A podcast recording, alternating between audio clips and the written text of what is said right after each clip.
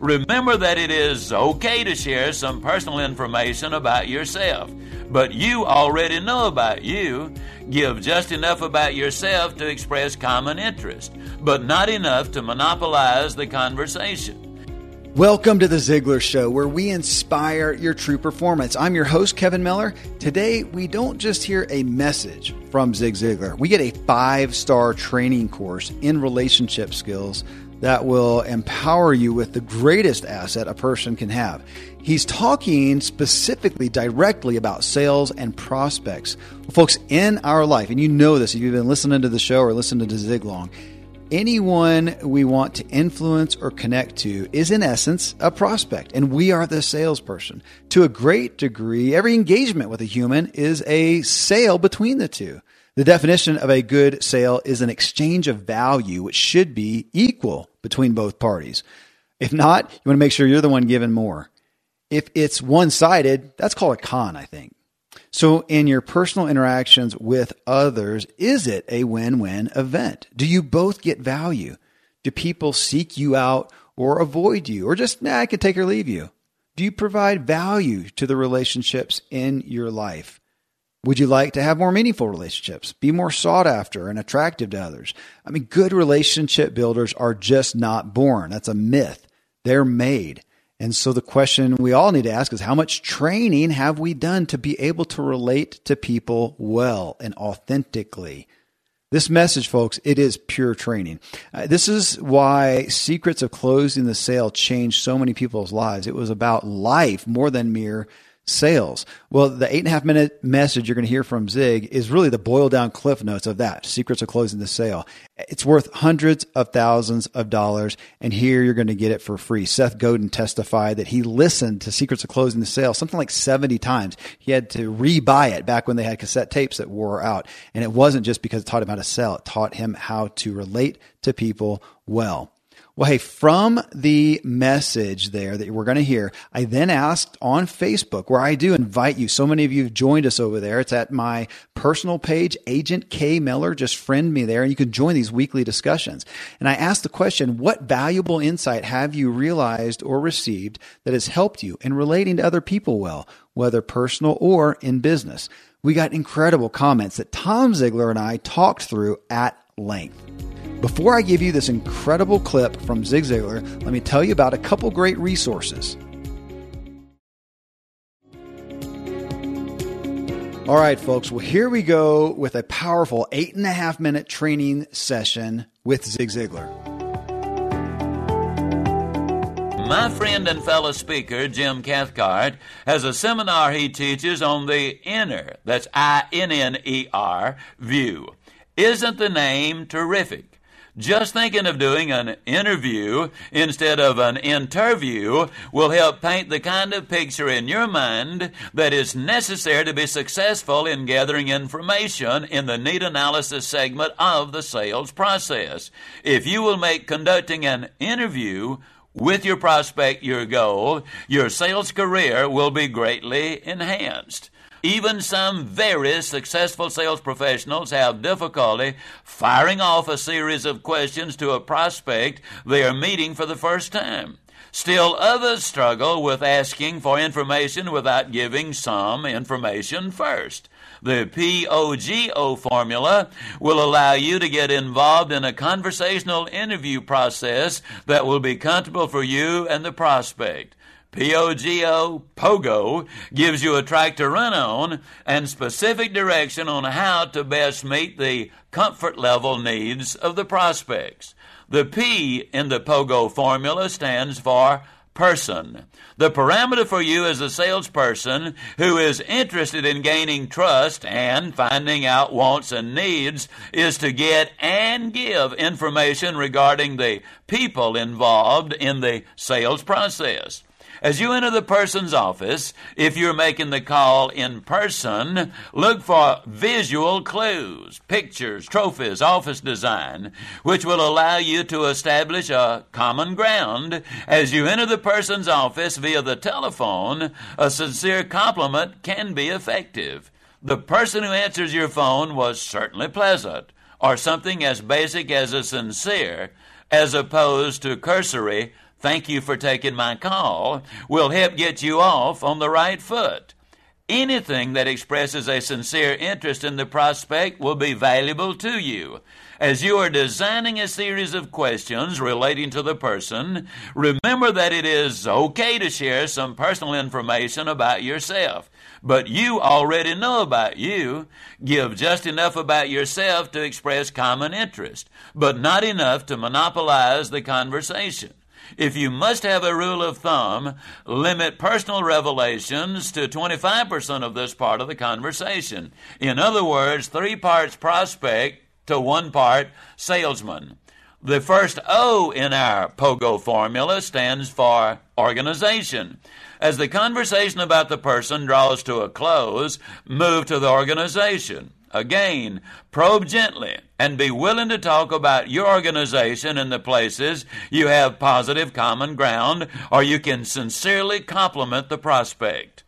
The same rule applies as in the person aspect of POGO, 25% about your organization to 75% about the prospects.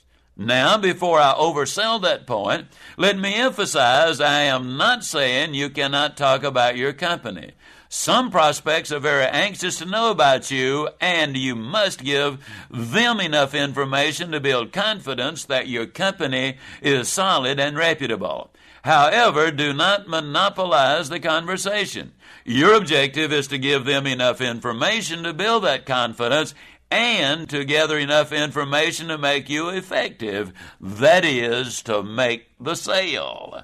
The G in our POGO formula stands for goals. This is the time for gathering personal and professional goals such as, what do you plan to accomplish in the next 6 months? What goals do you have in place for the next year? Notice that both of these are open-door questions.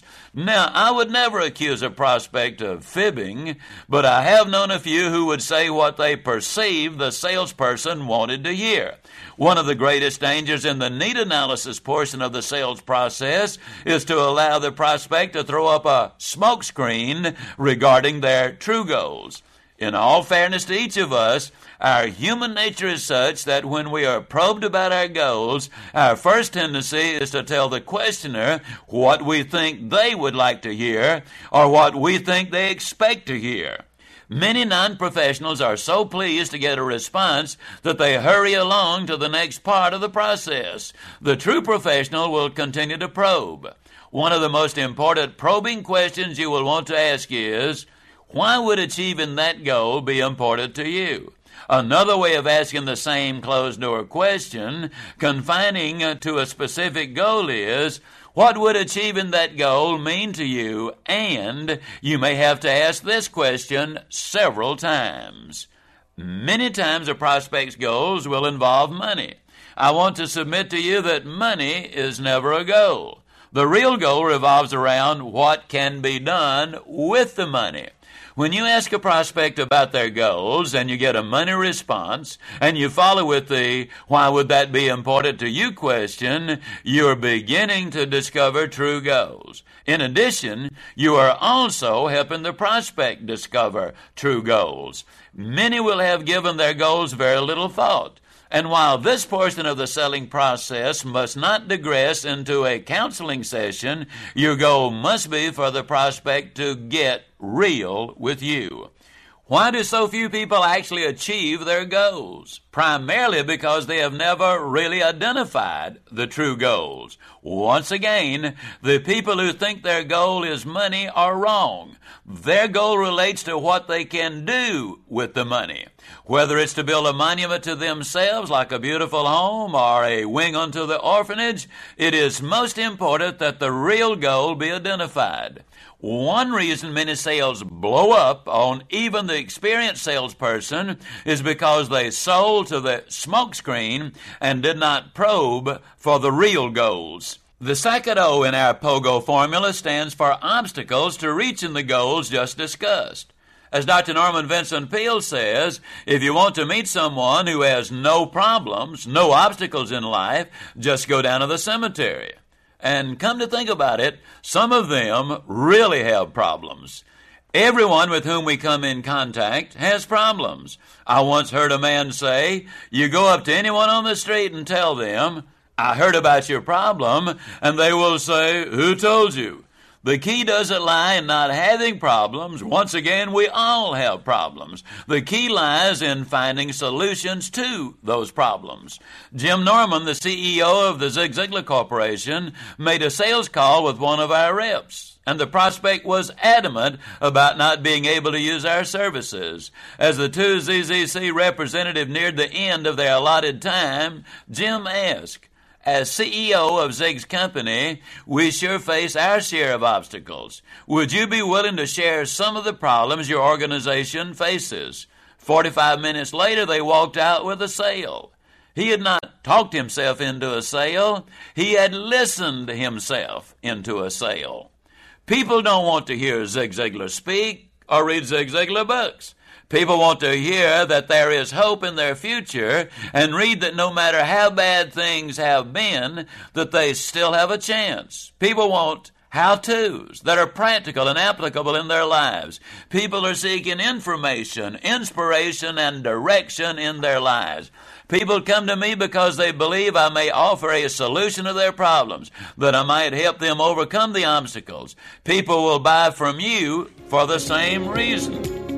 Well, there you go, folks. We all just got massively schooled. I'd ask you right now, who in your life would benefit from hearing this message as well? Shoot it to them. Share the wealth. Well, again, from this message, I asked folks on Facebook to share in response to this question. What valuable insight have you realized or received that has helped you in relating to other people well, whether personal or in business? We have such high caliber comments that, again, I invite you to join us in these weekly discussions. Just friend me on Facebook at Agent K, as in Kevin Miller. All right. Well, here then, Tom Ziglar and I talk through some of these incredible comments. All right, Tom. Well, in this question, asking people where they had gotten insights or even resources that helped them to relate well to people.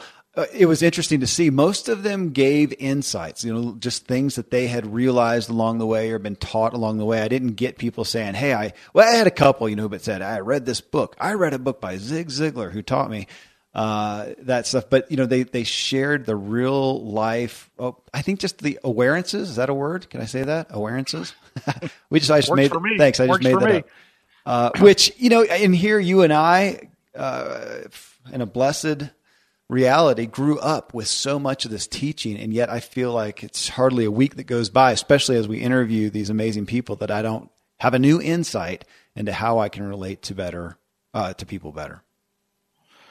Man, I agree 100%. It's kind of like, who said that curiosity is like the most important kind of aspect we need to have as people. Yeah. And when you see somebody who is on a personal growth journey, when they're trying to improve, it usually starts with curiosity. Yeah. And I have a good friend. He's a mentor of mine. We need to have him back on the podcast, Bob TD. We had him on. Oh, right. That's been a while. Yeah. A few years ago. And I'm just going to lead off with this. I think just knowing the right questions to ask is one of the most powerful things that we can do to show interest, to get engagement, to develop relationships with other people. And Bob has a website. It's called leadingwithquestions.com. Mm. And he's got these ebooks filled with questions that are free. Mm. I mean, it's like if you're like, well, gosh, I don't know where to start. How would I ever do that? If you were just to learn one powerful question a week, to where by the halfway through the year, think about it, halfway through the year, you had 20 plus questions that you could pull out at any time in any environment, whether you're comfortable or uncomfortable, or it's natural or it's out of your league. Boy, questions allow you to fit in regardless of how uncomfortable the situation is, because guess what? You don't have to do the talking. They get to do the talking. Well, and what I like about that, Tom, is I think about what you're saying there, to ask questions. I mean, that takes some humility to do. I mean, I'm really aware in any social engagement, whether it's one-on-one with somebody or in a group, of the people who ask questions, because it's not that often. We all generally, I think naturally, we go in and we want to tell, we want to speak. But somebody who asks a question makes you feel like $1 million. But yeah, you saying that, I mean, that's assuming a learning mindset as opposed to a fixed mindset. I think we all know those people, but it's a great one to turn around on ourselves. Would people say that we are have a learning mindset or a fixed mindset? Are we asking questions or are we just telling? I put a quote on my refrigerator about a month ago, and it says, the quote is, I can't remember who said it. It's an awesome quote, and I can't remember who said it. How funny is that? Yeah, but well, the quote is, it's probably Zig Ziglar or Henry Ford, one or the other. Yeah. Or Ben Franklin's grandfather. But what the quote is it says this: what I already know is often what's keeping me from learning something new. Oh, that's good. That's good. And I look at that and I go, yep, I'll be passing by this area. And I'm like, I know that area. And I'm blocking potential learning. Yeah. And with the right question, of course, Dad had the famous quote, people don't care how much you know until they know how much you care about them. And the quickest, fastest, easiest way to show somebody you care about them is to ask sincere questions. Mm-hmm. Mm-hmm. I think I have a healthy fear of being a fool, which I've always thought of as somebody who thinks they know and they don't. That's the most dangerous of all.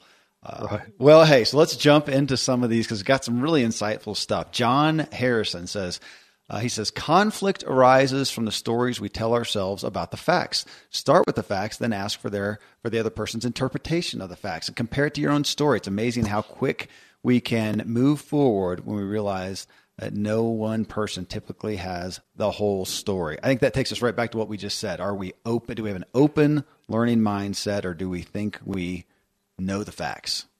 I know. In our business, I like the story, I call it the sin of the desert. And the sin of the desert is when you're in the desert and somebody's coming through the desert, they're near death, right? They're dying of thirst. And the sin of the desert is, where the water is, but you don't tell them. Mm. Mm. And so I can't tell you how many times I've been in a kind of a sales environment where somebody else will be doing the sale, and the prospect will say something. And in my head, the story I tell myself is, oh, they're not buying. They're done. They're out of here. They're not buying. And all the person responds to him is, can you tell me more about that? That's the simple response. So that fact that you have in your head, you're predetermined what they are going to do or not going to do. Just do the follow-up question. Can you tell me more about that? And Kevin, I would say 70, 80% of the time, they're actually very, very interested in what you're talking about. They're just trying to figure out how it fits their specific need. And so by asking, can you tell me more about that? You get their story. Yeah. Yeah. That is significant. Somebody says that. We're going to get to one in a minute. And she talks about this, asking that, asking people why. And I love that term of tell me more. We so seldom have somebody, because we're waiting to jump in with the next thing. Interestingly, I don't even know if we need to comment on this one because it just lines up with what we've been saying. David asked, he says, people really appreciate honesty, meaning don't try to speak beyond your knowledge. In fact, if you admit that you have a lot to learn, most people, even those you may be selling to, really appreciate it and will oftentimes find it refreshing and will want to work with you even more. It's interesting. That's one of my sales techniques. So there's my admission.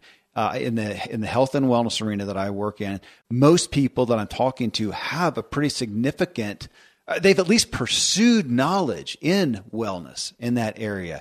And so we'll get on a topic and they want to share what that is. And I find myself so often saying, you know what, you probably know more than I do. It's one of my sales techniques because I think it does. It builds trust because it comes across just like he's saying, as honest and and humble. And how much do you like to find humility in a salesperson? It's not that common, as we know. Here, I'm going to group a couple together here, Tom. Nate Schwarzentruber says, I love that. That's a good Amish name. That's my heritage right there.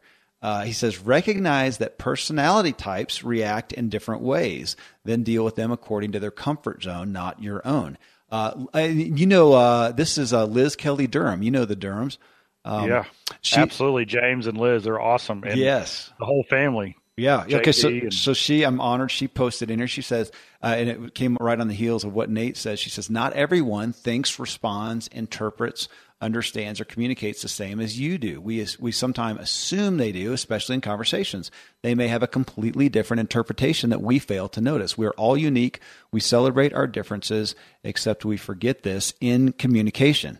How true is that, Tom? 100% true. And Liz is speaking from a personal family experience. James Durham, he's one of our ZLCers, so is Liz. But James had a traumatic brain injury. And so he actually has a physical reason of why his thinking is different. The way he processes is different than it was before his accident. And if you were just talking to James and just met him somewhere, you would have no idea that that was his background. And then I'll tell the story of my daughter, my daughter, Alexandra, in the personality profile of the DISC system, DISC. Mm-hmm.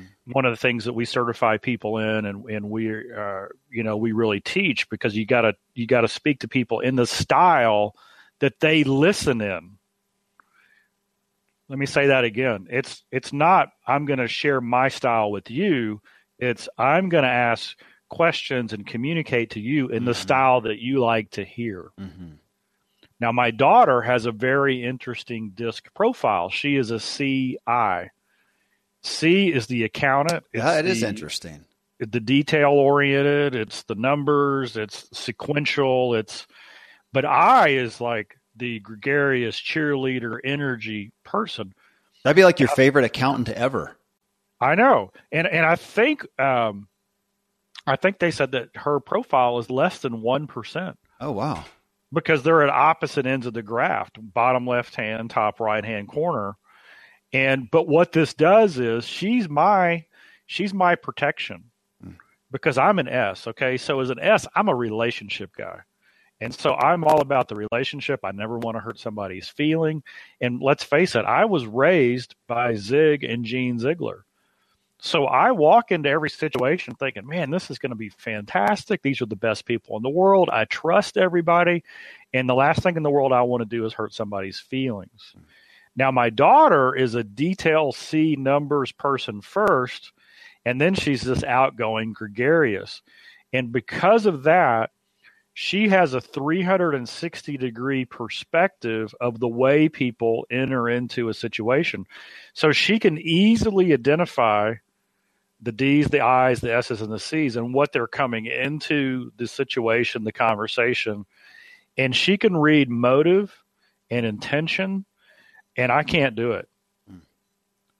And so just understanding that, sometimes I'll be with my daughter and I'll like, well, what do you think about that person? And I'm all ears, because my ears are tuned to hear the best, and which is good. This is not a bad thing. So for people listening, this is not a bad thing. When I speak and I'm in front of an audience, the way I look at the room is, everybody in that room is a beating heart, and those hearts have so much potential that just needs to be unleashed. That's the way I see a room. And every personality sees the room differently. A D might see the room as, wow, if we could just get everybody going in the same direction and moving forward and making decisions, this would be awesome. Yeah. My daughter, she's stuck, right? She wants everything to be perfect, and she wants to be the leader. An I is usually the center of the party. A C is the person who sits against the wall, okay? But my daughter, because she's a CI, she comes in and she's quiet, but her smile and her charisma, 20 minutes into it, she'll have a crowd around her, yeah, right? And it's not because she's gregarious and drawing the crowd in. It's because her body language and her style makes people feel comfortable and they come in. So I love that comment about we need to speak to people in the style or the personality type that they are.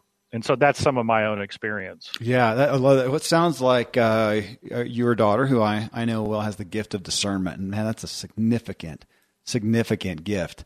And with that, when we look at, let's speak real quick. We've got this millennial age. It's all the talk these days, and how they want to be authentic and and such things. And yet when we look at this topic of relating to people like they want to be related to, I know that to some people that can come off as not being authentic. Hey, I just got to be myself. If people like it, fine. If they don't, fine. I understand that. It's not going to, you're not going to win a lot, I think, with that. But Tom, let's speak to, it's not about not being authentic. I am still me, but my gosh, just the basic old school selling stuff that if I'm sitting across the table from someone, to mirror their body language. People are attracted to like-minded things, to kindred spirits, the things they understand. And if you got somebody who likes to sit back and cross their legs and they're just kind of, you know, that informalness, you're going to make them more comfortable and therefore more attracted to you by also mirroring that to a degree. It doesn't mean you have to mimic them and be a mirror to them. But it does, because everybody I think can relate to. Have you ever been? Maybe you're in that mood, and somebody else is just nervous, and they're tapping their leg, and they're jittery, and it makes you uncomfortable. That's not a good relationship circumstance environment right there. So there is some of that to being authentic, sure. But there's so much, if you want to relate to another person, if you want them to open themselves to you, to trust you. Boy, it's a skill that I think we've lost, Tom, don't you think? Absolutely. And I think what I boil it down to is motive. Mm. Okay. So my authentic self is I want to be kind to people. And so my motive is to build a relationship for both of our benefits. And so that means that I'm going to take on the style of the people I'm around for the benefit of them, not me. Mm-hmm. As soon as we do mirroring or NLP or anything for our own benefit at the expense of them, that's where you've crossed the line. Yeah. Now, I buy into the fact, hey, you got to be transparent. You got to be your authentic self. And then I think of that old saying, well, you know, the rights of my fist end where your nose begins. Mm. And I tell you what, I'd rather be punched in the nose than given an emotional blow. Yeah. Just about any day. Yeah. And so while we're being authentic and transparent, I think we have a responsibility to be kind and considerate. And, you know, if you, and Kevin, you can speak to this probably for days. When you have more than one child, you can't discipline and treat them all the same. Mm-hmm. They all have their own personalities. There's a proverb that says, raise up a child in the way they should go. Mm-hmm. And I think in the original Hebrew, it's the way they're bent. Yeah. And bent means that God created in them a unique personality, a unique combination. And as parents, we can set the rule around a principle or a value that we don't violate, right? That we don't make an exception for. But one child, we can just say, don't do that and be harsh. And they're like, okay. And they move on and nothing else comes of it. The next one, a stern word will break them down in tears. Mm-hmm. And so you can be much more effective by just saying, hey, come over here. I want to share something with you. And so we grow up, but guess what? We still have that basic nature that we were born with. It's just matured and it's got scars and calluses and, you know, armor around it. But the reality is when we're dealing with adults, we need to understand the way their heart was built, and we need to communicate to them in the style that they want to be communicated to. Absolutely. It makes me think of your desert quip a minute ago, when you got water for a thirsty person, that you can help them and they desperately need what you have to offer. But if you can't make them comfortable with you, you can't even help a thirsty person with your water. So I love that perspective. Well, here's another one in the same vein. Tim Winders, he just simply says, smile. And do your best to remember people's names. You talk about two of the biggest hits that are the easiest to do. So here's a quick soapbox of mine, Tom, with the whole remembering people's names. it has become this consistent cultural habit to say, I'm terrible at remembering names. I mean, how many times do you hear that? Constantly.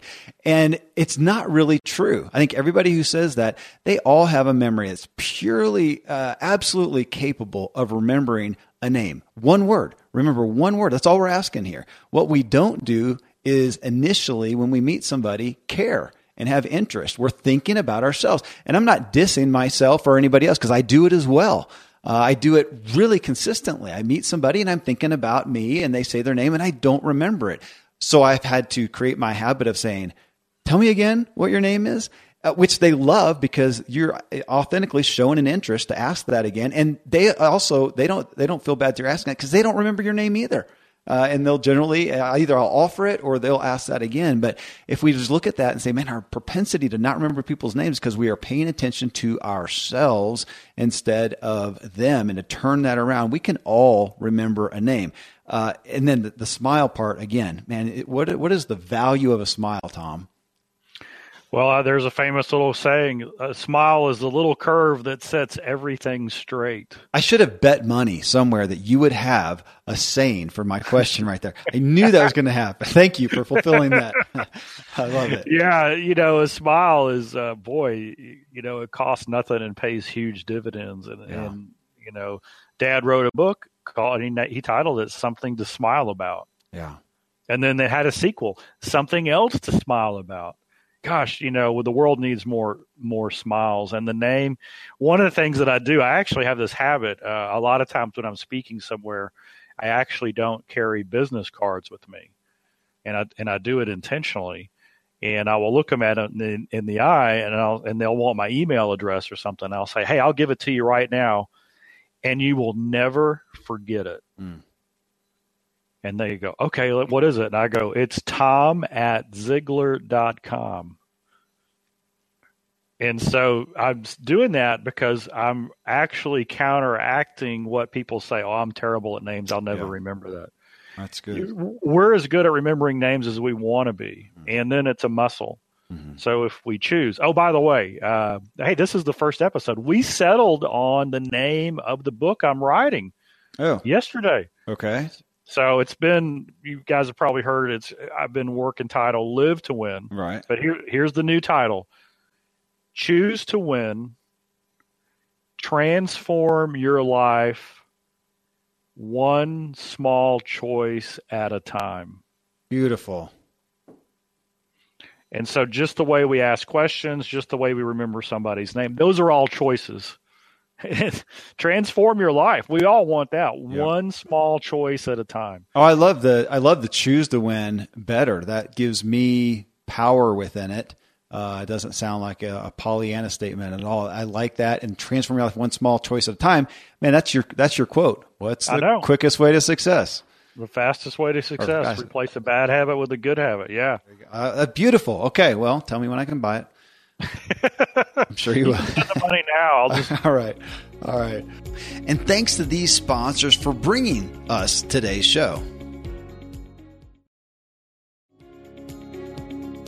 Well, hey, here's a great one. Giovanna Ellison, and she is a well-known speaker and coach. She said, showing genuine interest in other people and letting them talk about themselves has helped me tremendously, especially when you ask the question, why? Why did you start the business? Why are you focused on XYZ right now?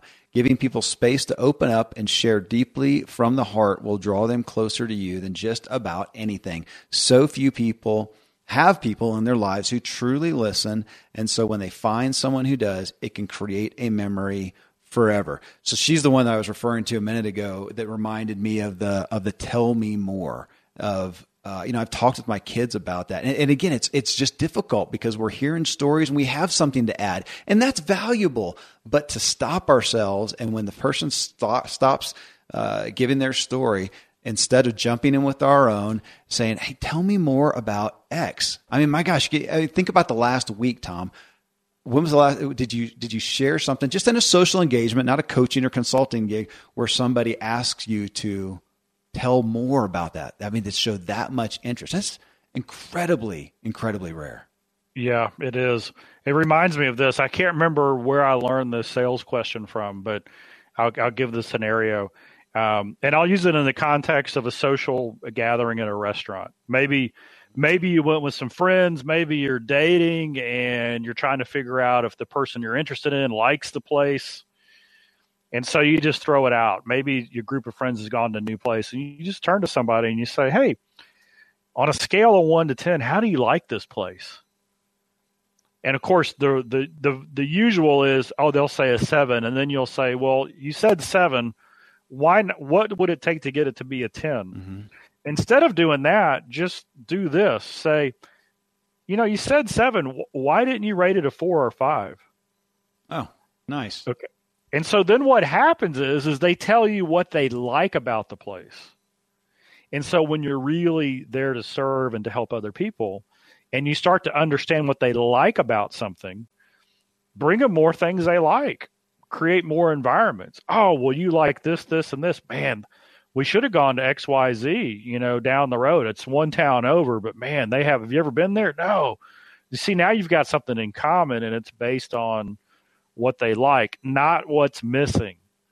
And in sales, it's a great sales question, because a lot of times if, the person they're thinking about it, they're not going to tell you 10, I'm ready to buy. They might say an 8. If you say, well, man, 8, that's amazing. Why not a 5? Let them talk. And a lot of times they will confirm their belief and they will move themselves to the 9 or the 10 and go ahead and make that decision. That's a much stronger relationship than coercing or talking somebody into something. In sales, we're there to provide information so they can make a new decision. Yeah. And relationships is kind of the same. We want to help people go to the next level. But if we can get them to talk about what they like about things and what they expect, then wow, that's even better. I love the tactic. I have not heard that paradigm shift. It reminds me, this is show 572. In show 570, Q&A show that you and I did, we talked. It was your dear father shared the story of the lady who came up to him and she hated her job and all this stuff. And he had her ultimately write out, or she came up with 47 things she liked, and it changed her paradigm. In so many ways, you're showcasing that with that tactic. All right, I got a new tool for my toolbox there. Thank you. This is a great one. Natalie Gonzalez, she says, a quote that has helped me the most in learning to be more effective in dealing with people is by Maya Angelou. And it's this: I've learned that people will forget what you said, people will forget what you did, but people will never forget how you made them feel. That reminds me, Tom, let's see if you can come up with this one. There's a story that your dad, Zig, told about I think it was a lady who was at a meal with prime ministers. Am I ringing a bell here? Yes. Okay, go with it. Yeah, so I think it was Winston Churchill. And the lady was a duchess or something like that. She was royal, lineage. And Winston Churchill, he had a pretty rough personality. He was a tell it like it is kind of guy. And he also had a big ego, but he's the guy that won the war, basically. Mm-hmm. And she said something like at a dinner, she didn't like his comments. And she looked at him and said, sir, if you were my husband, I would put poison in your drink and give it to you. And he said, Madame, if you were my wife, I would drink it. There you go. Was that the story you were talking about? Or no, but that's hilarious. That's great. No, it's so funny. Well, there you guys got a free story. This one was one, I don't know where I get prime ministers, but where a lady, this is my memory was, went to a dinner, sat beside on both sides of her. It was like Benjamin Disraeli or something was one of them. And then another important person on two sides. And she had dinner. So these amazing people on both sides of her. Later, she was asked, what did you think about those, the people you sat with? And she said, goodness, the lady on my right, you get tracking with me now? Yeah, I am. You know it better than I do? Yeah. I think it was... Golly, they were such a bore. They talked the whole time, and I felt so insignificant. the person on my left made me feel like I was a genius because all they did was want to know more about me. That, yeah, it was something to that degree of the person on my right. My gosh, they told me stuff. They seemed like they were an amazing, incredibly accomplished, brilliant person, and the person on my other side made me feel like an incredibly brilliant, accomplished, amazing person. So there's a quote that I read here recently. That Natalie's comment here made me think about. And it said, so often the problem, the issue, the challenge, the trial that we're dealing with right now, the problem, it will be gone shortly. It'll be gone the next day, the next week, the next month. We won't even think about it. How we react to it will last forever to those who may be around us experiencing that. And it just, of course, with me, Tom, made me think about my kids. How do they see? Because whatever little frustration I'm dealing with right now, it's going to be gone. Nobody will remember, including me, how I react to it. My kids will see, my employees will see, my partners will see, and how, so back to her quote again, I've learned that people will forget what you said, forget what you did, but they will never forget how you made them feel. You know, I really, really, that story, that lesson didn't hit me until the last about year of Dad's life. Mm. I think most of our listeners know that Dad passed away five and a half years ago, and he had Alzheimer's. And today that's epidemic. I mean, if you have a family at all, you've got somebody who you're close to who's dealing with something like that. And it became all about the emotion. It didn't matter anymore what the facts were. And so like Dad would always, at this time of his life, he'd say, son, have you heard my favorite quote? And we would just go along with him. We'd say, no, Dad, tell us. And then he would tell us this quote, and it would be different every day, but you could just tell how his mind was thinking. And so it was very, very, we made the last days with Dad so enjoyable because we realized what was important, mm-hmm. right? And the important is not knowing more than the other person, or the important thing is not being right. The important thing is when you're with somebody you love or somebody you're building a relationship with, you make them feel important. Mm-hmm. Mm-hmm. Amen. Well, hey, here's one that goes right along with that. Jamie Slingerland, who I got to meet not long ago at Social Media Marketing World. He said, people respond well to extraordinary affirmation and having words of life spoken into them. When you see something in a coworker, client, family member, be bold and speak words of life into them. You may just be the catalyst in their life. So let's talk about that, Tom. I mean, we're talking about encouragement. I mean, Zig Ziglar was one of the master encouragers on planet Earth. You are an incredible encourager. I have a couple people in my life who are significant encouragers. But I had somebody say something one time as they were advocating encouragement. They said, you know, why not? It costs you nothing. It's free. Just give it out like candy. And yet I realized it doesn't come that easy to me. There's an admission. It doesn't. I think good thoughts about other people, but I am an introvert. I sometimes forget to speak them. One, two, though, I also have realized over time as I've thought about this issue of encouragement being free and harmless, sometimes it's not. Sometimes it's hard. Sometimes it's embarrassing. Maybe you feel like you don't even have the credibility to encourage that person. And maybe it will come off not authentic and there's fear in that. Or maybe you would encourage them, but gosh, maybe that'll enable a bad behavior that you don't like about them. And so you withhold that. And so this is a real thing that I deal with every single day, especially in my home, but also here at my work with employees. I have to intentionally make a proactively speak something that I've thought, I don't think to say it. Another piece of that is because when we look at the love languages, right, Tom? And words of affirmation is one of those. Okay, that is not a big love language for me. It's just not. Action or service. Acts of service. Yes, thanks. Acts of service. That does it for me. But words are not what, that's not my love language. And so they don't tend to come out of me. Now we're back to loving people like they want to be loved or relating to them like they do. Anyways, but back to this thing of encouragement. I don't know, any thoughts on that, Tom? Because again, I've heard that said, hey, it's free, but I know that a lot of people struggle with it.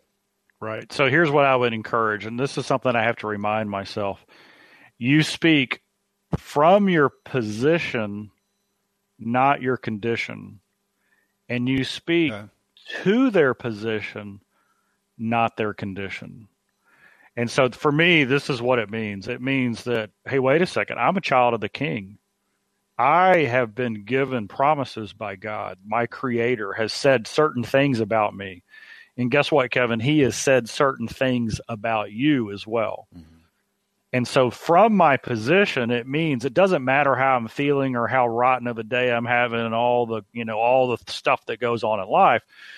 When we're together and I think, wow, gosh, Kevin does such an amazing job with, the building the scripts for these podcasts, doing the research behind it, doing all those things. I need to share that because I'm speaking from my position. My condition doesn't matter. It doesn't matter what kind of a day I'm having. So I can give encouragement regardless of how disencouraged I am, right? And I need to understand that you also are in that position. And so I'm speaking to your position. And so a lot of times, because we're in a condition, we think everybody else is in the condition. Well, I don't want to say that. They're going to think I'm weird, or they're going to, So that's helped me. That's it, because I'm not naturally like a gregarious, outgoing person. Being in front of the room and speaking, I've had to come out of my shell. And the thing that's given me a lot of confidence in that is the position. It's not the condition. Yeah. That is a really good way to put it. It reminds me too, one of the things, like you, Tom, I don't tend to speak. I will write though. I'm a card giver guy, especially with employees and those. I'll write things. I'll write emails. I'll write texts. I write texts to my wife, like little love notes or statements throughout the day. Cause a lot of times by the time I get home, I'm tired of talking to anybody. But I do it where you can. Do it where is my thought. Well, hey, we got two more here that really hit some good points. This is from Tom Schwab, who is actually I don't know if he's CEO, but he's one of the primary players at Interview Valet. Really great place for those type of people who are trying to get interviews. So he sends a lot of great people our way. But he says this quote that I've heard before: "Hurt people. Happy, healthy people don't hurt people. How someone acts or reacts says more about them than you." This is a theme Jen Groover introduced me to last summer, and which I've seen over and over, most recently in the book, The Four Arguments. I think I've heard of that book. I've not read it. But that is, hurt people. When we experience conflict, we experience somebody who's being unkind, unjust, unfair, whatnot, that it is... they've got something going on. And can we have grace? Ultimately, I think is the point there. Yeah, absolutely. And that's what it is when you get hurt by somebody, they're speaking from their condition. Yeah. Well, there you go. Exactly what you said. All right. One more here real quick. Erica Juricets. She says, though it seems a little counterintuitive, practicing self-love and positive self-talk helps to view others with the same caring and empathy. I think that brings us back to, it's hard to give out what we don't have within us. Amen. Amen. And if we don't have a positive view of ourselves, that's going to cloud our view of everybody else.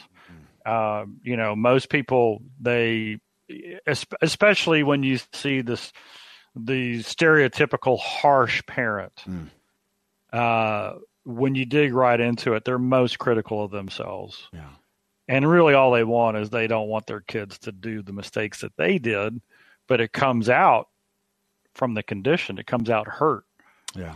So when we flip that and we say, hey, wait a second, I'm forgiven. There's grace. I'm doing the best I can. I'm not the same person I was, a week ago, much less a year ago. And you give yourself some grace. Then you can start to give other people grace. Beautiful. Great place to land. Tom, I'm motivated. How about you?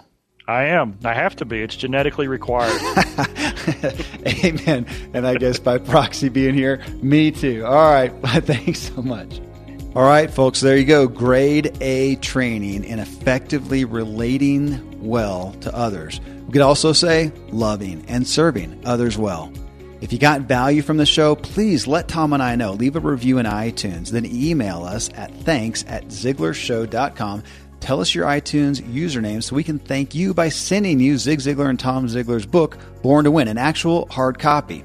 Well, coming up next in show 573, we're back with Chris Hogan, our guest in show 570. We go behind the scenes with Chris for our Habits show and talk through the 7 spokes in the Ziglar Wheel of Life, hearing what challenges and healthy habits he employs in his daily life for overall success. I got a kick out of him talking about exercise. He looks for things he actually enjoys. From his star football days, he hates running. Feels like the only reason to ever run is if you're trying to hit someone else. Words to live by there, eh? Well, hey, until then, thank you for letting me walk with you as we inspire our true performance together.